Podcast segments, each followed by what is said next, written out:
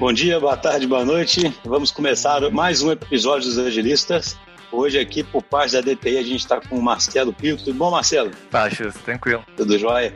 Então, hoje nós estamos dando sequência à, à nossa série sobre hypes da tecnologia. E aí temos alguns convidados aqui muito bacanas que vão destrinchar um assunto aí que é o GPT-3. Então nós vamos entender daqui a pouquinho o que, que é isso. A gente está aqui com o André, com a Camila e com a Vivi. E eu vou pedir para eles se apresentarem. A Camila e Vivi são do canal Peixe Babel. E o André trabalha atualmente no Spotify, mas acho melhor, como sempre, eles mesmos falarem um pouquinho sobre eles, o histórico deles. Queria começar aí com a Camila e com a Vivi. Por favor, se apresentem. Opa, é, me chamo Camila, mas pode chamar de Mila mesmo, mais carinhoso, mais amigável. É, agora eu estou fazendo doutorado na UFMG, trabalho com inteligência artificial desde que eu me entendo por, ser humano, né? Mas agora eu estou trabalhando com deep learning, machine learning, que são áreas correlatas até certo ponto com o assunto que a gente vai falar aqui de GPT-3. Inclusive, sou uma extrema curiosa por esses modelos de linguagem, porque eu acho que eles transformam a ideia de inteligência de uma forma que é muito interessante. E eu sou a Vivi, eu também sou lá do Peixe Babel, né? Eu sou nascida, criada e doutorada já em ciência da computação. Minha área também foi aprendizado de máquina, que é um pouco mais é, acima de deep learning, né? Eu trabalhei um pouco com aprendizado de máquinas e hoje eu trabalho tanto com deep learning, aprendizado, também com, com criação de jogos acessíveis. E um jabá que não pode faltar, se inscrevam no canal Peixe Papel no YouTube. A gente também posta os conteúdos mais longos com o podcast, no podcast que chama Beat de Prosa, para você poder apreciar no fone de ouvido enquanto faz outras coisas. E o Peixe Babel, qual que é o foco do canal? A gente fala muito de inteligência artificial e robótica são as áreas que a gente trabalhou por mais tempo, né? Legal. E você, André, por favor, se presente. Pois é, André, eu não sou chique assim igual essas meninas. É, não tem canal, só no dente. Uhum. E eu sempre faço essa piada, ela já tá até sem graça. Mas quem sou eu? Sou nascido em Belo Horizonte. Eu nasci e cresci em Belo Horizonte, estudei em Belo Horizonte. Atualmente eu moro fora do Brasil trabalho com inteligência artificial e machine learning no Spotify. É, trabalhei com isso também em algumas outras empresas, mas atualmente trabalhando com, basicamente, tentando entender o que, que você gosta de escutar o, e como montar alguns pares de, de fãs, entre fãs e artistas, para poder entender como que essa, essa relação acontece dentro da plataforma. Então, basicamente, a partir do seu é, comportamento de escuta, a gente tenta entender que tipo de afinidade que você tem com certos artistas e utiliza esse tipo de informação para te dar recomendações melhores para o que você pode ouvir no Spotify. Esse sou eu. E eu gosto de pão de queijo e cerveja. Você tá mutado aí, ó. É o bingo da quarentena. Você tá mutado aí. É impressionante, já tem seis meses ainda não aprendi ainda, né? sabe, que eu, sabe que eu tenho esperança, né? Eu estava comentando com o André antes que ele mexe com o que me pega no Spotify, porque eu comecei a usar o Spotify melhor, eu diria, recentemente, e tenho usado muito essa parte aí de, de descoberta, né? E é impressionante o, como é bom isso, porque eu ouço músicas aí que eu nunca nem imaginaria, né, que, que existe. Então, para a gente poder começar no assunto, eu queria ver quem se candidata a responder essa pergunta aí. O que, que é, afinal, esse algoritmo aí que, que tem sido tão falado, né? o GPT-3? Alguém podia falar um pouquinho sobre a história, para a gente começar a contextualizar os nossos ouvintes? Acho que as meninas podem começar, elas entendem bastante já do. Já fizeram é, bastante vídeo de conteúdo sobre isso. Explica para nós aí, Camila e Vivi. Opa! É, então, o GPT-3 é uma tecnologia baseada em redes neurais, né, que são o que do momento. E a ideia, basicamente, assim como toda inteligência artificial que a gente conhece, é se especializar em alguma tarefa. No caso, a tarefa que ele se especializa é completar textos. Então, igual, igual assim, né? Guardadas as devidas proporções com o autocorretor do celular. Quando você digita, começa a digitar uma palavra, ele te recomenda a palavra. Quando você digita uma frase, ele te recomenda as próximas palavras. A ideia essencialmente é essa.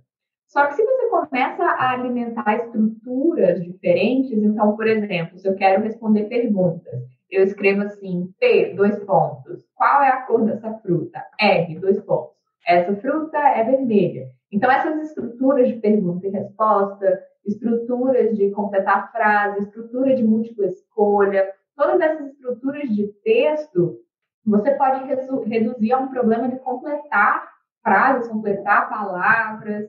E é isso que a GPT-3 é treinada para fazer.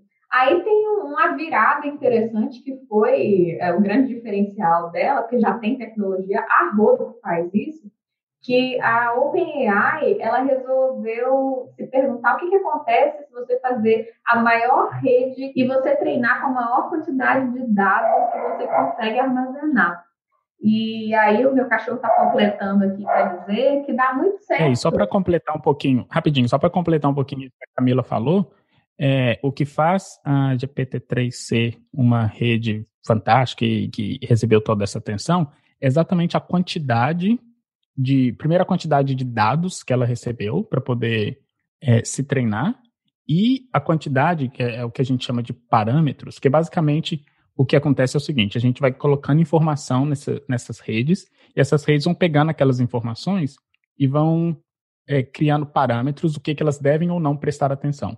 E essa rede, ela tem, é, se, se, eu não me engano, se o número estiver correto, 175 bilhões de parâmetros. De conexões. É basicamente esse, exatamente. Ou seja, ela, ela, ela utiliza todos esses.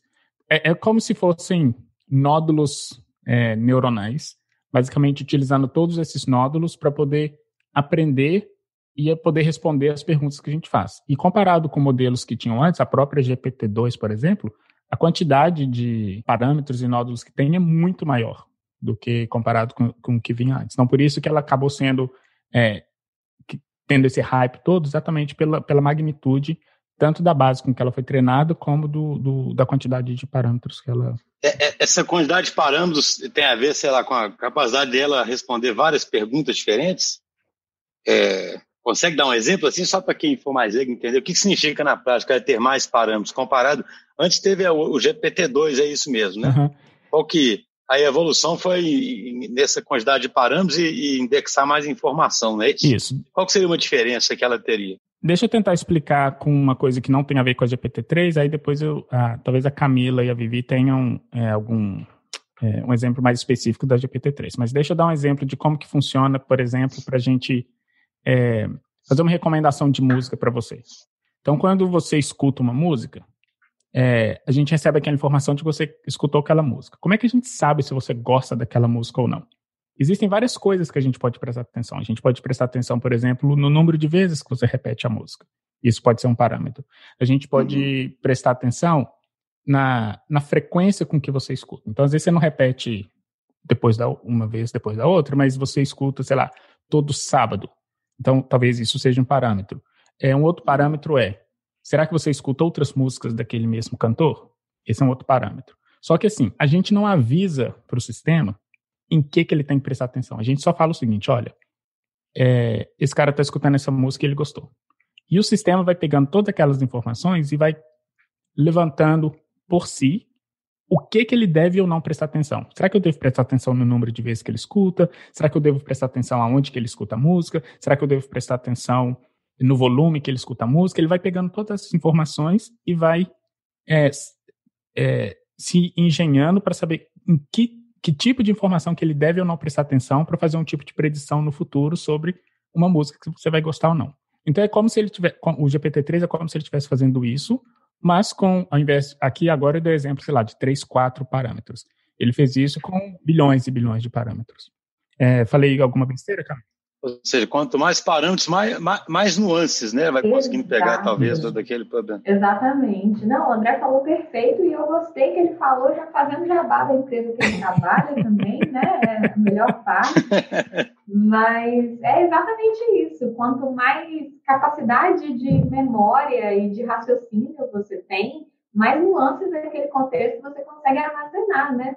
Então, só dando um contexto um pouco maior, ah, o modelo que a, a GPT-3 se baseia é um modelo tipo Transformer, que já existe há bastante tempo. Então, o, a GPT-2 já não foi inovação tecnológica, foi só esses modelos Transformer maiores.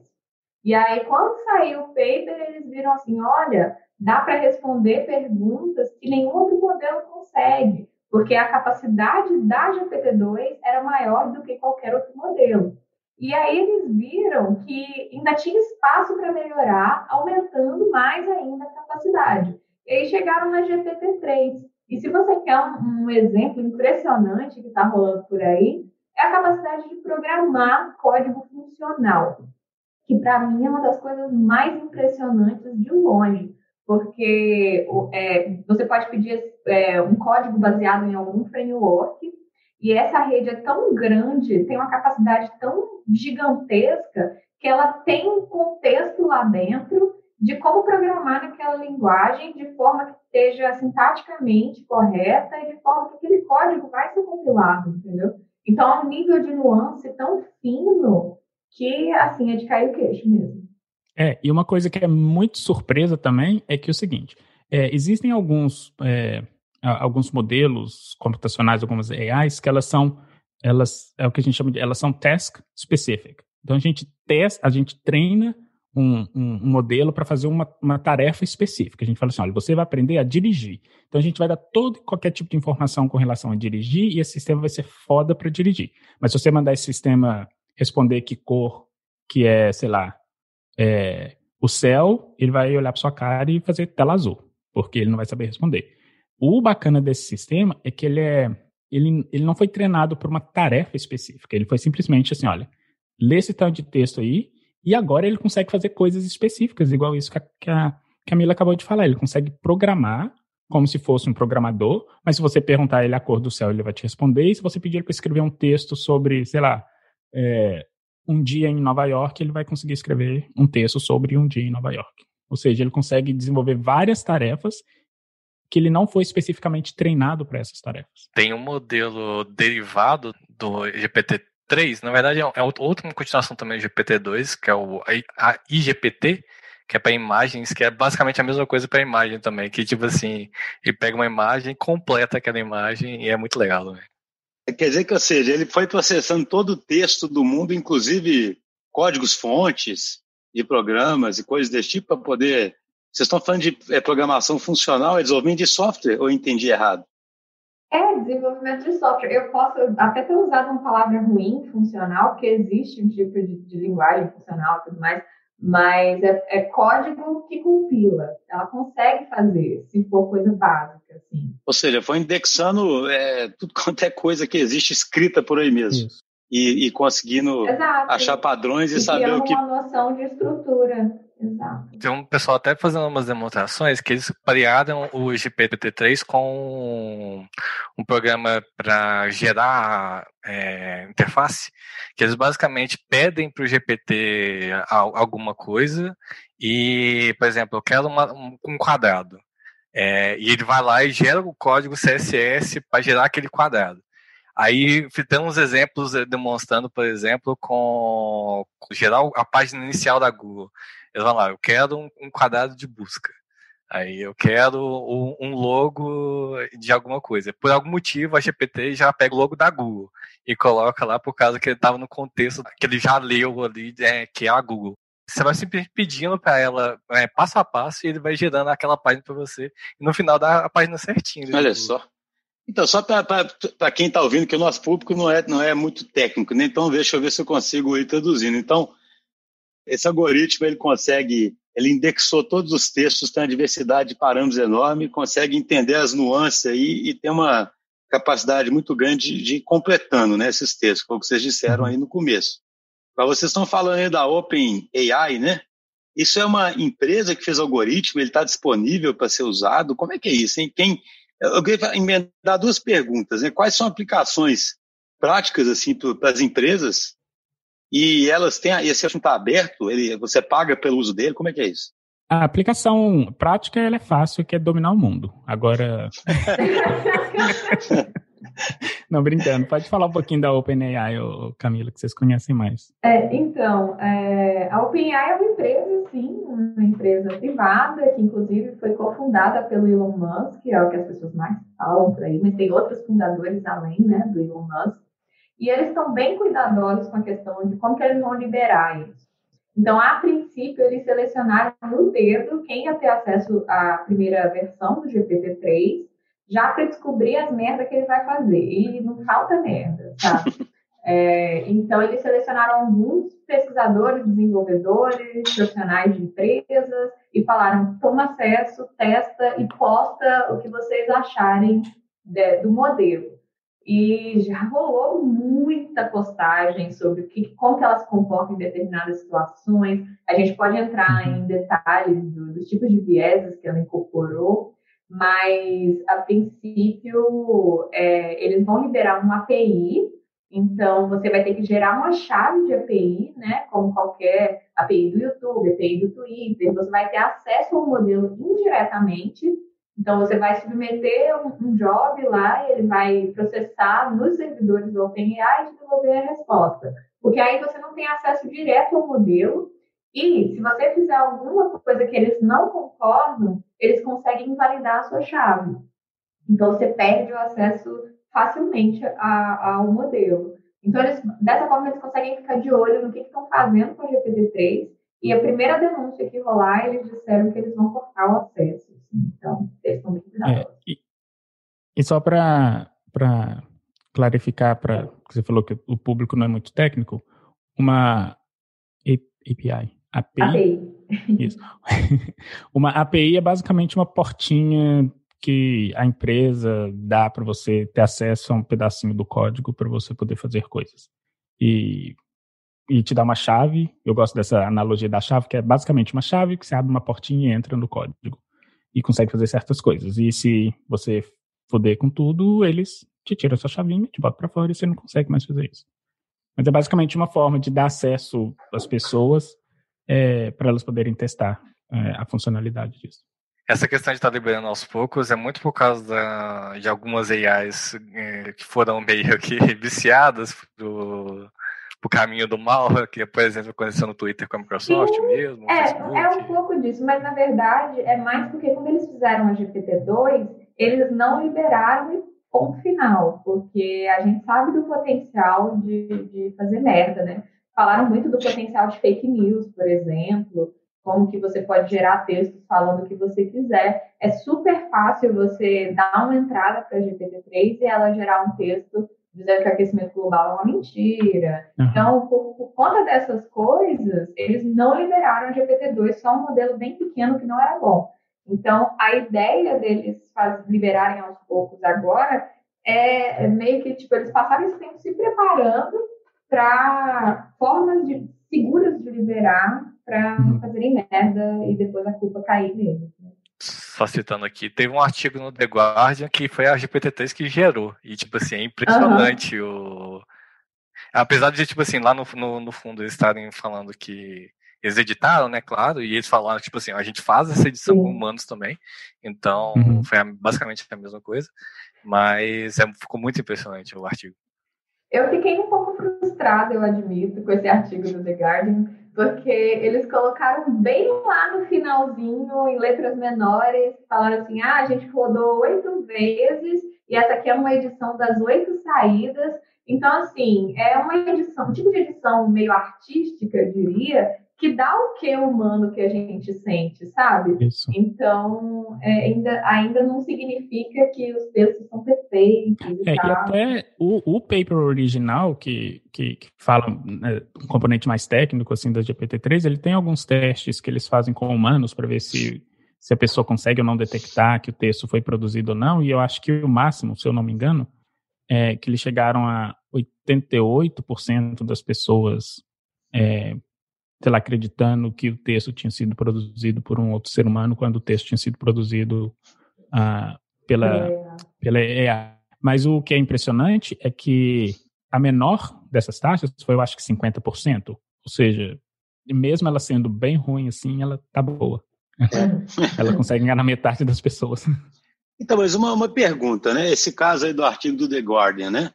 E aí vocês explicaram aí, né? Ah, o, no fundo, esse, isso vai estar disponível como um serviço, né? Igual tem nuvens que tem serviço de reconhecimento de imagem, né? De recolher de outros serviços de IoT, etc. Você tem um serviço ali desse esse, esse algoritmo como serviço na nuvem, né? Que tipo de pergunta o The Guardian está fazendo para esse algoritmo, para esse algoritmo devolver um artigo, hein? Como é que é isso? É uma, não é só escreva um artigo? Qual que é o... Eu acho que aí vai ficar bem claro, né? Como é que é? Você começa a escrever um artigo e completa, que você fala que ele completa super bem. Como é que é essa interação com o algoritmo?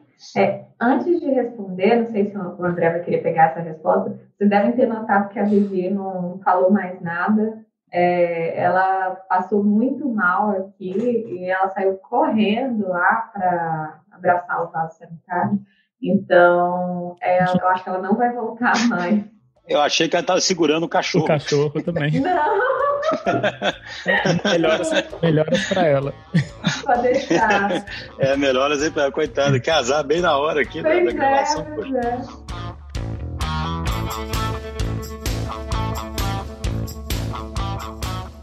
Mas assim, com, com relação a esse artigo do The Guardian, eu não sei especificamente qual foi o prompt, mas uma coisa que é fantástica sobre essa AI é exatamente isso, que o, o, tipo de, de prompt que você dá, ele pode ser bem descritivo e bem curtinho e às vezes com poucos exemplos. Então você pode falar um texto sobre tal coisa, ou você pode começar a escrever um texto sobre tal coisa e falar assim, completa aí o resto. Então, assim, eu não sei especificamente como que foi desse artigo, mas, é, de novo, uma das coisas bacanas que tem chamado bastante atenção dessa, dessa AI é que ela é bem conversacional nesse sentido. Você não precisa é, ter uma técnica muito específica para poder pedir certas coisas. Você pode virar e falar assim: olha, eu queria uma tabela tal, tal, tal. Aí ela faz a tabela para você. Às vezes, se a tabela estiver errada, você fala assim: olha, eu queria uma tabela tal, tal, tal. Vou te dar aqui os, do, os dois primeiros itens da tabela. Completa aí para mim. Aí ela completa o resto da tabela para você. Entendi. Então, eu quero até falar sobre possíveis viés e defeitos, mas antes disso, só uma, uma, uma pergunta. Supondo que isso avance, corrija algum desses viés, né? O público vai ajudando aí, né? Essas pessoas que têm acesso agora vão dando os feedbacks, etc.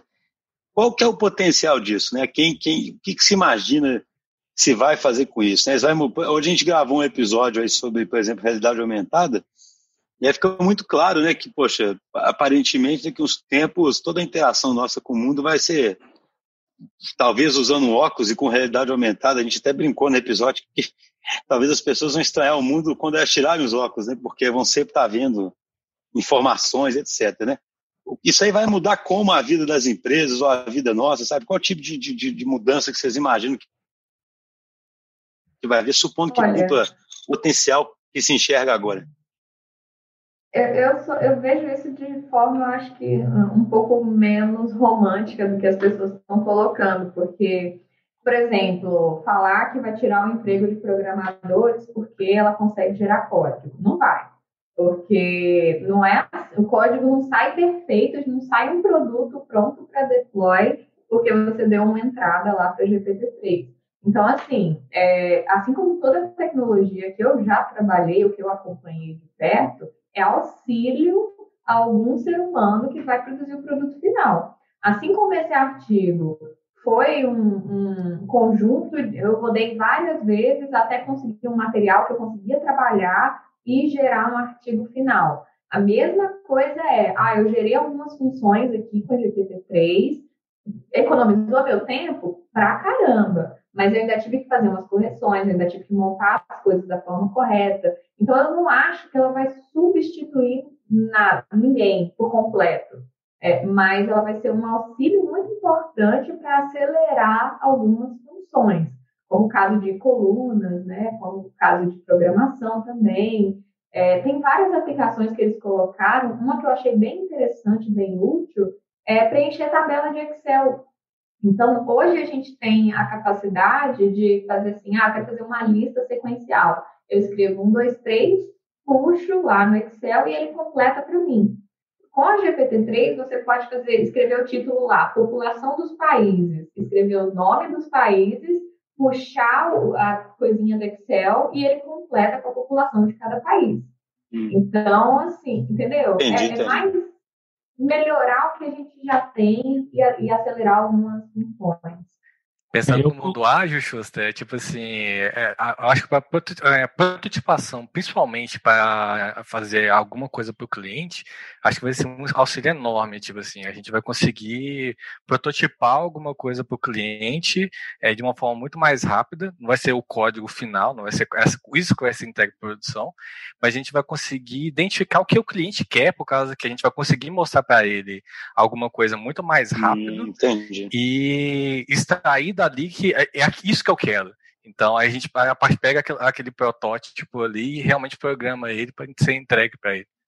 É, eu concordo com os dois, porque assim, a parte é, humana da coisa, ela, ela vai precisar existir, mesmo a gente tendo uma, uma um, um, sistema que consegue, por exemplo, é, criar um código para a gente de uma forma muito rápida, mas o componente humano de verificar esse código ou de até é, colocar elementos nesse código que a, o próprio sistema não vai conseguir porque ele não tem elementos contextuais, por exemplo, é, isso vai acontecer. Então, eu acho que eu concordo plenamente com a Camila com essa coisa de essa visão romântica que vai perder emprego e que vai dominar o mundo e que daqui a cinco anos vai estar todo mundo sendo escravo de robô. É, eu acho que isso não, não, acontece não. E até porque aí já entra para o lado mais humano. A forma como a nossa mente funciona ela é muito a, a nuance é muito maior do que simplesmente entra dados e sai dados. Não é assim, tipo, a gente não lê um tanto de texto e sai produzindo um tanto de coisa sobre aquele texto. Não é assim que a gente aprende as uhum. coisas. É, tem o componente do nosso contexto físico, da onde a gente está aprendendo, tem o nosso contexto emocional. Quando você está triste, você vai processar a informação de uma forma, quando você está alegre, você vai processar a informação de uma forma diferente.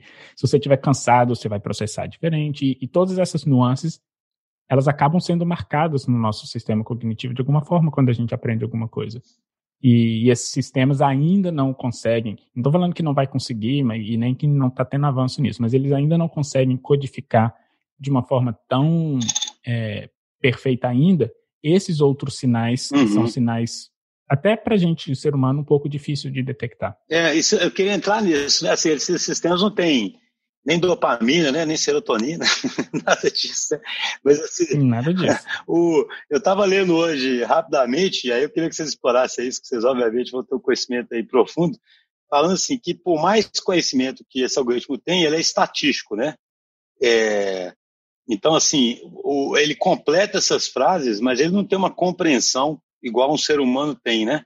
E é engraçado, porque nesse, nessa reportagem que eu li, eu não vou lembrar do exemplo imediato, mas ele errava com algumas perguntas bem bobas, sabe? Tipo, você pergunta, sei lá, uma girafa tem quantos olhos? Não sei se vocês viram esse exemplo. Aí ele fala, girafa tem dois olhos. Aí você começa uhum. a, a, perguntar sobre algumas coisas que não tem olho, ele responde, entendeu? Porque parece que ele imagina que a probabilidade maior é de responder aquela ele responde uma resposta que é mais provável, né?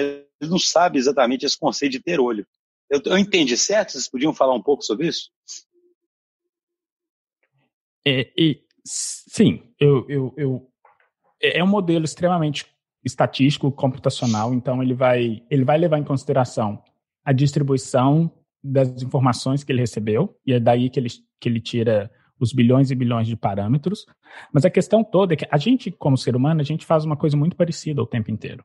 Então, enquanto eu estava escutando a sua pergunta, o meu cérebro estava processando que tipo de informação ele deve ou não prestar atenção para poder estruturar a resposta que eu vou dar. Mas, sei lá, se passasse um passarinho aqui na minha janela enquanto você estivesse falando, isso ia me distrair e eu ia perder alguns parâmetros.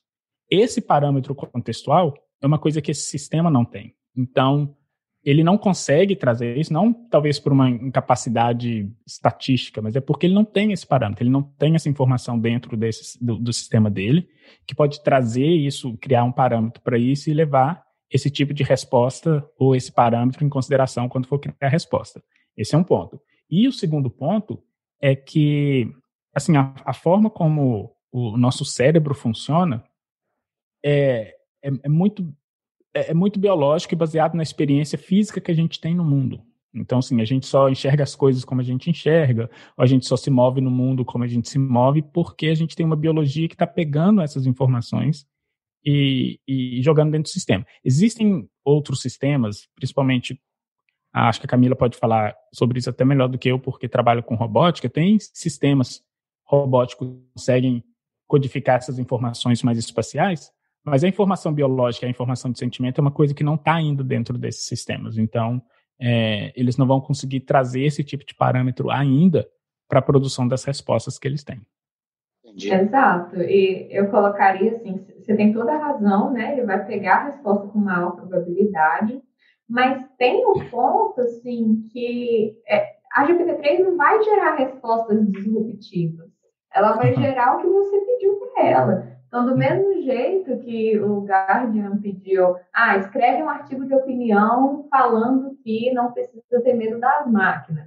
Ela vai gerar um artigo de opinião dizendo que não precisa ter medo das máquinas. Se você pergunta quantos olhos tem um pé, você quer saber quantos olhos tem um pé. Então, ela vai caçar uma resposta que combine com quantos, né? Então, é uma quantidade e você quer saber o número de alguma coisa. Então, ela vai lá naquele contexto e vai encontrar a coisa mais próxima dentro daquele contexto.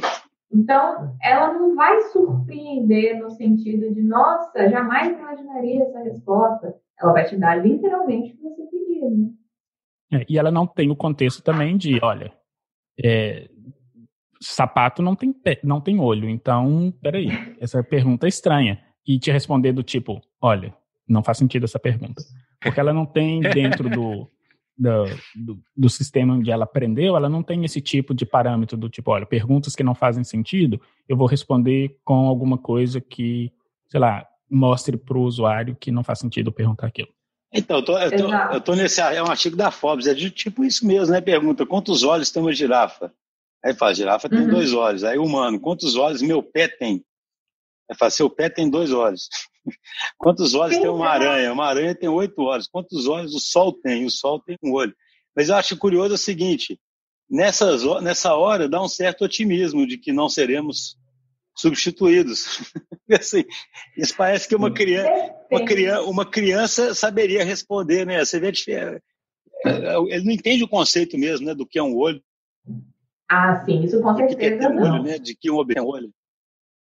Mas dá para explorar a dá para explorar o fato, já fizeram isso, né? Que tem informações que a rede te dá que você consegue meio que inferir se ela está só te dando uma resposta porque precisa te dar uma resposta ou se ela tem certeza daquilo que ela está falando. Então, já exploraram essa capacidade para dar respostas é, pré-prontas, tipo, isso não faz sentido. Avisando a ela, ó, se, se você achar que não faz sentido, ou seja, se a probabilidade for menor que tal, fala que isso não faz sentido. Uhum. Entendi. E você chegaram a falar um momento aí sobre vieses, né? Quais seriam os vieses? É, é possível levar para o lado ruim da, da, da, conforme ela vai sendo treinada? Igual, eu lembro que tinha uma época, né, que teve alguma inteligência artificial que começou a ficar racista, né? Ficou falava palavrão. É nessa direção ou são outros vieses que vocês estão falando? Então, é, primeiro que eu, eu gosto, eu sou um pouco preciosista com dizer que uma IA é racista, porque para ela ser racista, ela teria que entender o que é o racismo, e até as pessoas têm dificuldade de entender o que é racismo, né? Então, é, então é, o que aconteceu sabe? Sabe, não sabe nem o que é um olho, né? Ainda mais ser racista. Exato. Imagina o racismo. É, então, essa IA ficou racista foi a, a da Microsoft, que ela foi criada para twittar. E ela não ficou racista no sentido que você imaginaria, mas ela começou a repetir comentários racistas e começaram a alimentar ela massivamente com aquilo. No caso da GPT-3, é a mesma coisa. Ela é massivamente alimentada com os vieses da humanidade. Então, assim, um exemplo que eu achei mais impactante é como é praticamente impossível você gerar um texto positivo se a sua entrada envolve alguma coisa de Oriente Médio, muçulmanos, árabes e coisas do gênero. É praticamente impossível, porque ela sempre vai criar uma história de terrorismo, uma história de assassinato, de suicídio. Então, é um viés, como os textos são em inglês, é um viés assim que está no todo o corpus assim de conteúdo dos Estados Unidos e dos países que falam inglês é o preconceito contra os árabes. Então, assim, se você alimenta uma rede massivamente com algum viés da sociedade, é uma sociedade muito cristã, é uma sociedade muito racista, tudo isso vai estar incorporado nos contextos daquele modelo. Então, ele vai tender a ser mais cristão, mais racista, e daí por diante. É um reflexo total da sociedade mesmo, né? É Exatamente. E isso que a Camila falou é verdade. Assim, a gente não pode falar que é o sistema que está sendo racista, até porque essa interpretação a gente que dá depois que ele dá Sim. uma resposta. Mas, é assim, o sistema ele está sendo treinado com o que ele tem. Aí você pensa assim, ah, mas então isso é uma coisa própria da tecnologia, então a gente tem que acabar com isso. Na verdade, não. É, grande parte dos vieses que a gente tem como ser humano, eles vêm exatamente da experiência que a gente tem como ser humano no mundo. Então, você pega uma criança é, existem vários experimentos mostrando isso, por exemplo. Você treina você ela uma também. Né? Criança, exatamente. Você pega uma criança que, que cresceu, que está crescendo num ambiente em que ser negro é pior do que ser branco. Porque esse, é, é isso que a gente mostra o tempo inteiro para essa criança. Ela vai internalizar isso de alguma forma e isso vai começar a se manifestar no comportamento dela. Então, você tem um estudo famoso que você coloca uma boneca branquinha e uma boneca negra e pergunta para a criança qual é a boneca mais legal. Ela vai apontar para a boneca branca. Com qual boneca que você queria ser amiga? Ela vai apontar para a boneca branca. Aí a gente fala assim: nossa, criança é racista. O que está acontecendo ali? Ela está externalizando todo aquele conjunto de experiências que ela teve desde que ela nasceu. E o cérebro, o nosso cérebro, nada mais é do que um sistema de inteligência artificial que a gente está o tempo inteiro montando padrões das experiências que a gente vive. E se, é, e se o padrão que a gente está montando é sempre um padrão que é enviesado para algum lado ou para outro, ele vai responder dessa forma do mesmo jeito. Sim, ah, esse exemplo é bem interessante, né? É, a gente, é, o nosso cérebro é, ele é a essência de, do que é treinado do que aprende, né? E se você está num lugar enviesado, você fica enviesado, né? Mas assim, então filosoficamente não tem como evitar isso, né? assim, isso não é um problema tecnológico, né, que vocês estão deixando bem claro, né? É um problema, na verdade, do contexto onde aquela inteligência artificial que está aprendendo está inserida. Não é um problema tecnológico, mas às vezes é um problema que como as pessoas fazem o treinamento. Tipo assim, como os textos treinados em inglês, ele gera um enviesamento uhum. do contexto só de, de, textos em inglês. Então ele não pega texto árabe, não pega texto é, de origem asiática, não pega texto latino-americano, não pega texto nada. Então ele está enviesado naquele contexto. Então não é um enviesamento da humanidade. A humanidade não é racista. É, pode ser que a maioria da, dos textos em inglês estejam tendenciosos com relação a árabes, mas não quer dizer que a, as pessoas que pensam bem dos árabes, é, simplesmente elas não comentam isso na internet ou não produzem. É, aquela história de sempre, das, até das minorias. Alguém vai ficar escrevendo contra né, algum ativista e não vai ter tanta gente escrevendo a favor, por exemplo. Né? E aí o que vai ficar é o que está contra. Né? Isso. Ah, tá certo, pessoal. Estamos chegando aqui ao fim. Gostei demais aqui desse episódio muito interessante. Mas rapidinho, só claro. antes da gente terminar, uma, um adendo que eu queria colocar nessa questão do, do viés é que, a, apesar de ser um problema que ele, vamos dizer assim, ele é, parece um pouco mais humano do que tecnológico, existem formas tecnológicas de corrigir esse tipo de viés, de, de fazer com que o sistema tenda para um lado e não para outro. Um exemplo clássico disso é o seguinte: é, se a gente olhar hoje, a gente prestar atenção hoje, é, no, no mercado de trabalho, isso praticamente do mundo inteiro, você tem uma disparidade grande entre o, o salário da mulher e o salário do homem. Então, geralmente, para um mesmo cargo, a mulher ganha um percentual uhum. a menos do que o homem. E teve um estudo que ele começou fazendo o seguinte: ele, ele pegou um, um, um grupo pequeno para treinar sobre é, salários. Então, ele basicamente pegou assim: olha, tem que uma mulher e um homem, o salário igual e ele pediu esse, esse sistema para começar a replicar isso. E ele foi replicando de uma forma que o viés não apareceu. Aí, em algum momento, ele colocou um percentual muito pequeno a proma, mas muito pequeno mesmo, do tipo, sei lá, meio por cento, e mandou replicar. Aí, depois de várias e várias e várias replicações, esse, essa, essa pequenina diferença ela estava exorbitante, ela estava enorme. Ou seja, a gente, tava, a gente está hoje num estado em que a diferença é muito grande, mas que provavelmente começou quando uma diferença muito pequena entrou. Então, se a gente reverse engineer esse tipo de processo, de começar a, a cortar é, é, essa diferença e mandar um sistema replicar, a tendência é que esse tipo de viés vá acabando com o treinamento. Mas isso computacionalmente falando. Com o ser humano é difícil fazer isso, porque primeiro que existem mas quem, variáveis... Mas quem que aponta essa diferença? Quem que vai lá apontar essa diferença? Não, pois é, nesse... São, são sempre objetivos? Não, nesse assim? sistema foi, foi uma coisa deliberada. O cara botou essa diferença uhum. lá justamente para ver como que essa diferença se, é, se propaga, se manifestava exatamente depois que você pedisse esse sistema para começar a replicar aquilo. Mas na, na, na, vida, na nossa sociedade, ele acontece por, sei lá, pausice no cu das pessoas e. É, mas... Vocês podem falar palavrão, mas. mas é isso mesmo. Existe é, mesmo. Você pode, João, bota um pi aí. É, exatamente. Existe mesmo. Não é tão difícil tirar os. Assim, é difícil sim, mas uhum. não é impossível. E o primeiro passo é tentar, né? Então, é, existem métodos onde você coloca simplesmente lá uma restrição, é, onde você tenta detectar o gênero, nesse exemplo do André, né? Você tenta detectar o gênero, e quando a rede não conseguir detectar o gênero da pessoa, é um indício de que a decisão que ela está tomando independe do gênero. Então, uhum. você propositadamente indica lá, não identifica o gênero da pessoa. E no meio do ah, caminho tá. vai removendo todos os indícios. Tipo, né? ele não pode ser parâmetro, né? Exatamente. Nesse caso dessa decisão, o gênero não deveria ser um parâmetro. Agora, só um comentário. Uma coisa importante é que, assim, é, a gente detectar esses vieses na, nas inteligências artificiais, a gente não, não é só reclamar da IA, é a gente prestar atenção que do mesmo jeito que esse viés impactou a IA, impacta as pessoas também. Porque a gente não pode pensar que ah, não é que a humanidade é racista, é que algumas pessoas falam demais.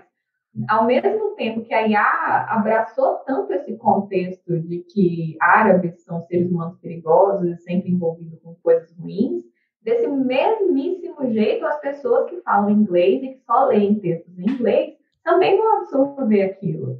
Então, é uma forma de a gente identificar os viéses que estão se propagando naquele contexto, sabe? Uhum. Então, muita gente, o fato dos Estados Unidos ser um país muito racista é porque esse discurso ganha muito espaço. Uhum. Então, vale prestar atenção nisso também. Né? Que não foi só a IA. Tem, tem um problema com a gente tem com as notícias hoje em dia por causa que elas são clickbait, exatamente porque algumas polêmicas ganham muito mais dinheiro do que o, o tipo assim, simplesmente a notícia Exato. crua. Isso, e é por isso que as pessoas vão para a internet, ou vão blogar, ou vão para as redes sociais falar dessas coisas ruins do que das coisas boas. Igual alguém que comentou. Ah, tem gente que fala coisas boas em inglês sobre árabes? Tem. Ou, não que falam, mas tem gente que pensa positivamente sobre os árabes e que fala inglês? Tem. Mas essas pessoas não vão para a internet escrever isso e não divulgam isso, talvez, de uma forma escrita, porque, primeiro, não é o que, o que dá ibope, e, segundo, que o impacto para isso é muito pequeno, principalmente para, sei lá, ou empresas de tecnologia, ou, sei lá, mídias e uhum. tudo mais. Não é, o que, não é o que vende. Sim. Olha, esse assunto acho que dá um episódio, é interessantíssimo, viu? E é. dá um nó na cabeça, né? Porque a, a, gente é uma inteligência inserida nisso, ao mesmo tempo a gente que gera isso, né? E a gente é influenciado por, sabe? Fica aquelas coisas uhum. recursivas, né? bem, eu acho bem interessante. Uhum. É, e assim, o conceito, o conceito de inteligência que a gente tem para esses sistemas é muito diferente do conceito de inteligência que, que tem no senso comum. Porque o conceito de inteligência para esses sistemas é simplesmente resolução de problemas. Se você me pergunta quantos olhos tem uma girafa e ele sabe ele, e é um problema que você tem, ele vai te dar resposta para aquele problema, então, nesse sentido, ela é inteligente. E em algumas vertentes da ciência cognitiva, é isso que é inteligência para o ser humano também, capacidade de resolução de problemas. Mas no senso comum, inteligência é mais essa capacidade de analisar coisas e chegar numa resposta que é mais apropriada para aquele contexto e não para outros e tudo mais.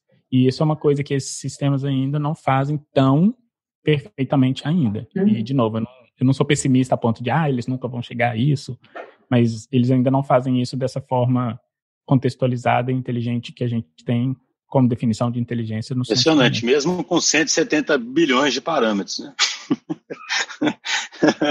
Realmente, a gente deve ficar orgulhoso do nosso cérebro, então, né? É, é. Pois é. Oh, mas Eu a gente tem mais ou menos uns 86 bilhões de neurônios. E se você for pensar bem, o número de conexões possíveis entre esses neurônios é, assim, absurdamente grande. E mesmo assim a gente está fazendo porcaria o tempo inteiro. Imagina. Na verdade, dá para ficar mais ou menos orgulhoso, né? Exatamente. Pessoal, muito obrigado, viu? Foi muito bom conversar com vocês. É, acho que esse episódio ficou bem legal e cumpre bem o objetivo aí de instigar os ouvintes nossos que não são. A maior parte não é uma formação técnica, mas acho que vai ficar bem, bem intrigado pelo que a gente falou aqui. André, muito obrigado um abraço. Obrigado você, obrigado pelo convite. É, foi bacana participar do papo. Obrigado, Camila, de novo, por estar aqui conversando com a gente. Ah, que isso. Eu agradeço muito o convite. Manda um abraço aí para Vivi também, melhoras. Pode deixar, eu vou lá ver agora se está tudo bem. Mas muito obrigada pelo convite, eu fico feliz que eu consegui participar, é, porque esse é um assunto que eu tenho muito interesse, então fico feliz sempre de poder contribuir. E sigam o canal das meninas lá no, no YouTube, Opa. sigam as meninas no Twitter. Arroba canal Peixe Babel. Com certeza seguiremos. Abração também, Marcelo. Valeu, Schuster. Valeu, André. Valeu, Camila. Abraço.